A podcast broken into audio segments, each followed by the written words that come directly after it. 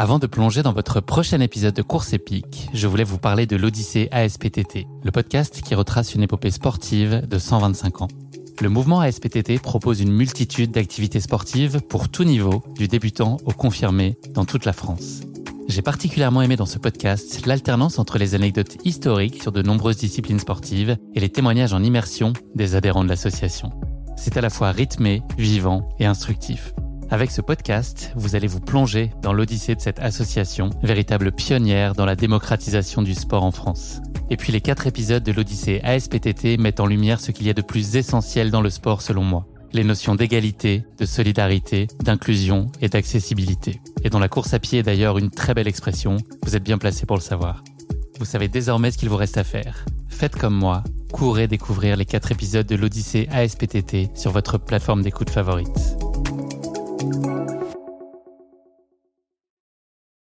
Salut, c'est Guillaume. Je vous propose de découvrir un extrait du prochain épisode de Course épique.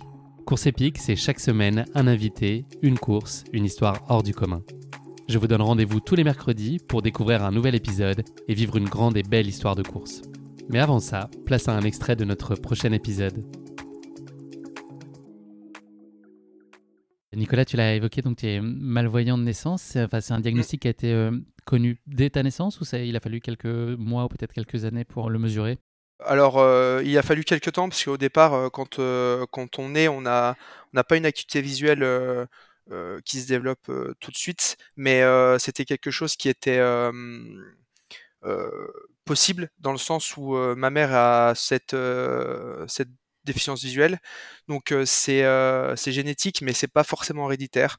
Donc typiquement dans ma famille, mon frère et moi, on l'a eu tous les deux, mais tous mes cousins et cousines ne sont pas malvoyantes ou malvoyants. Est-ce que ça a pu poser là dans ton enfance et ton adolescence des limites sur tes envies aussi? Je pense notamment au sport, aux activités sportives. Est-ce que ça peut être un frein dans tes envies ou est-ce que ça t'a jamais empêché d'aller Je sais que tu as, fait du foot. Ça t'a pas limité dans ces envies de pratiquer et, quand bien même c'était pas forcément très évident pour toi? Bah si, forcément ça m'a limité parce que je pense que quand on est plus jeune, on se limite beaucoup plus.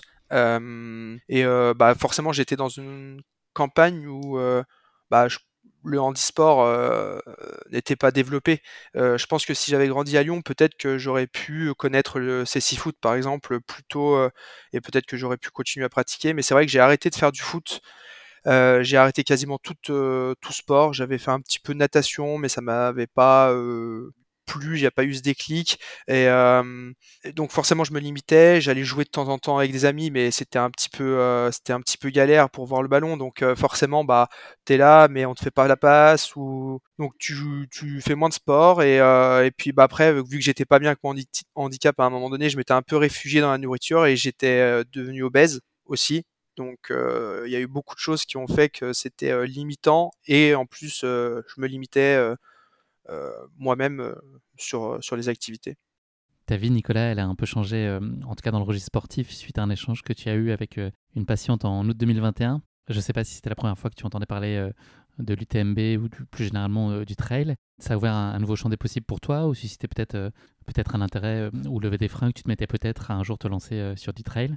Oui, c'est ça. En fait, du coup, j'étais diplômé en juillet 2021 et en août, j'avais une patiente qui venait me voir et qui aimait beaucoup courir, elle fait beaucoup de marathons, etc. Et, elle me dit Vous avez vu le week-end là qui va arriver Il va y avoir l'UTMB. je suis sûr que c'est les Français qui vont gagner.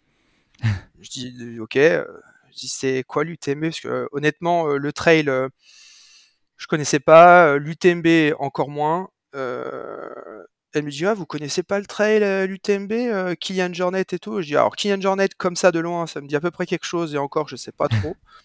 Mais euh, du coup, elle me parle, elle m'explique etc. et puis, le week-end arrive et puis je suis un peu. je, je connaissais pas du tout Mathieu Blanchard, mais je suivais, sa compagne, Alix, sur, les réseaux et elle avait fait, des stories et donc j'ai suivi ça et euh, je me dis, ah, c'est cool, euh, ça a l'air sympa ce truc-là, mais euh, je me suis dit, un truc comme ça, pour moi, c'est pas possible. Enfin, visuellement, ça va être pas possible. Et puis finalement, je dis, bon, j'en parle avec mes collègues et je leur dis, bah, il y a un truc à Lyon, Lyon Urban Trail, bon, c'est un trail urbain, je vais aller essayer. J'ai essayé, j'ai dit, allez, tiens, l'année prochaine, on y va, et puis pourquoi pas essayer d'aller faire une Saint-Élion, tiens. Hop, voilà. Quand tu dis ça, là, euh, on y allait, ça a l'air euh, très simple comme cheminement. Mmh. Est-ce qu'il y a quand même euh, de l'appréhension, des doutes, des questionnements, ou tu es plutôt euh, fonceur et à partir du moment où tu as décidé que ça pouvait être euh, pour toi, bah, tu poses pas trop de questions, euh, tu signes et puis ensuite, plus de place au doute, euh, tu te lances? Bah, en fait, je me suis pas vraiment posé de questions parce que je me suis dit: «Bon, c'est dans Lyon, il y aura mes collègues et bon, c'est, si c'est trop compliqué, même les escaliers et cetera, c'est pas grave, tu vas pas vite et tu verras bien». Donc heu, j'ai foncé. Par contre, heu, grosse erreur, je me suis pas du tout préparé. Enfin, pas assez bien en tout cas, je courais mais j'avais pas du tout fait de dénivelé, j'avais jamais fait de dénivelé. Bon, j'ai compris.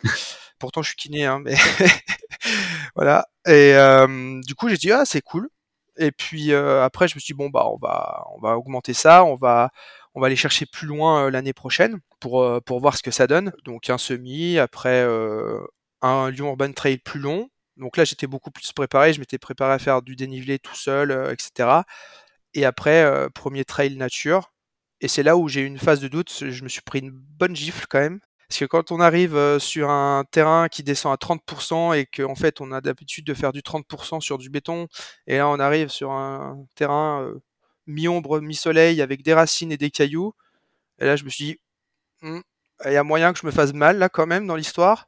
Je me suis pas fait mal parce que j'ai été prudent, mais heu, bah, du coup, j'ai été disqualifié parce que j'étais trop lent. Là, les, les courses précédentes que tu as évoquées, tu les as faites euh, seul, hormis l'assistance que tu as pu avoir là, dans la descente. Est-ce que tu arrives à les courir seul Ouais, j'y arrive. Maintenant, j'arrive à courir dans Lyon tout seul. Quand il fait nuit, c'est compliqué. Quand il fait nuit, je vais sur la zone où je m'entraîne euh, d'abord euh, en métro ou en tram parce que euh, ça, ça, ça reste compliqué et le pire, c'est quand il fait nuit et qu'il pleut. Euh, là, je vois plus rien en fait euh, en termes de relief et euh, en fait, à partir du moment où il pleut, pour moi, tout a la même couleur dans la nuit. Plus l'aveuglement des phares, etc. Et je me suis dit, bon, là, c'est quand même suicidaire de courir. À part s'il y a quelqu'un avec moi qui me dit, bah là, on peut traverser poteau, etc. Mais sinon, quand il pleut, c'est impossible. En ville, en tout cas. Sinon, c'est dans le parc qui est juste à côté de chez moi si je fais des petites sorties, quoi.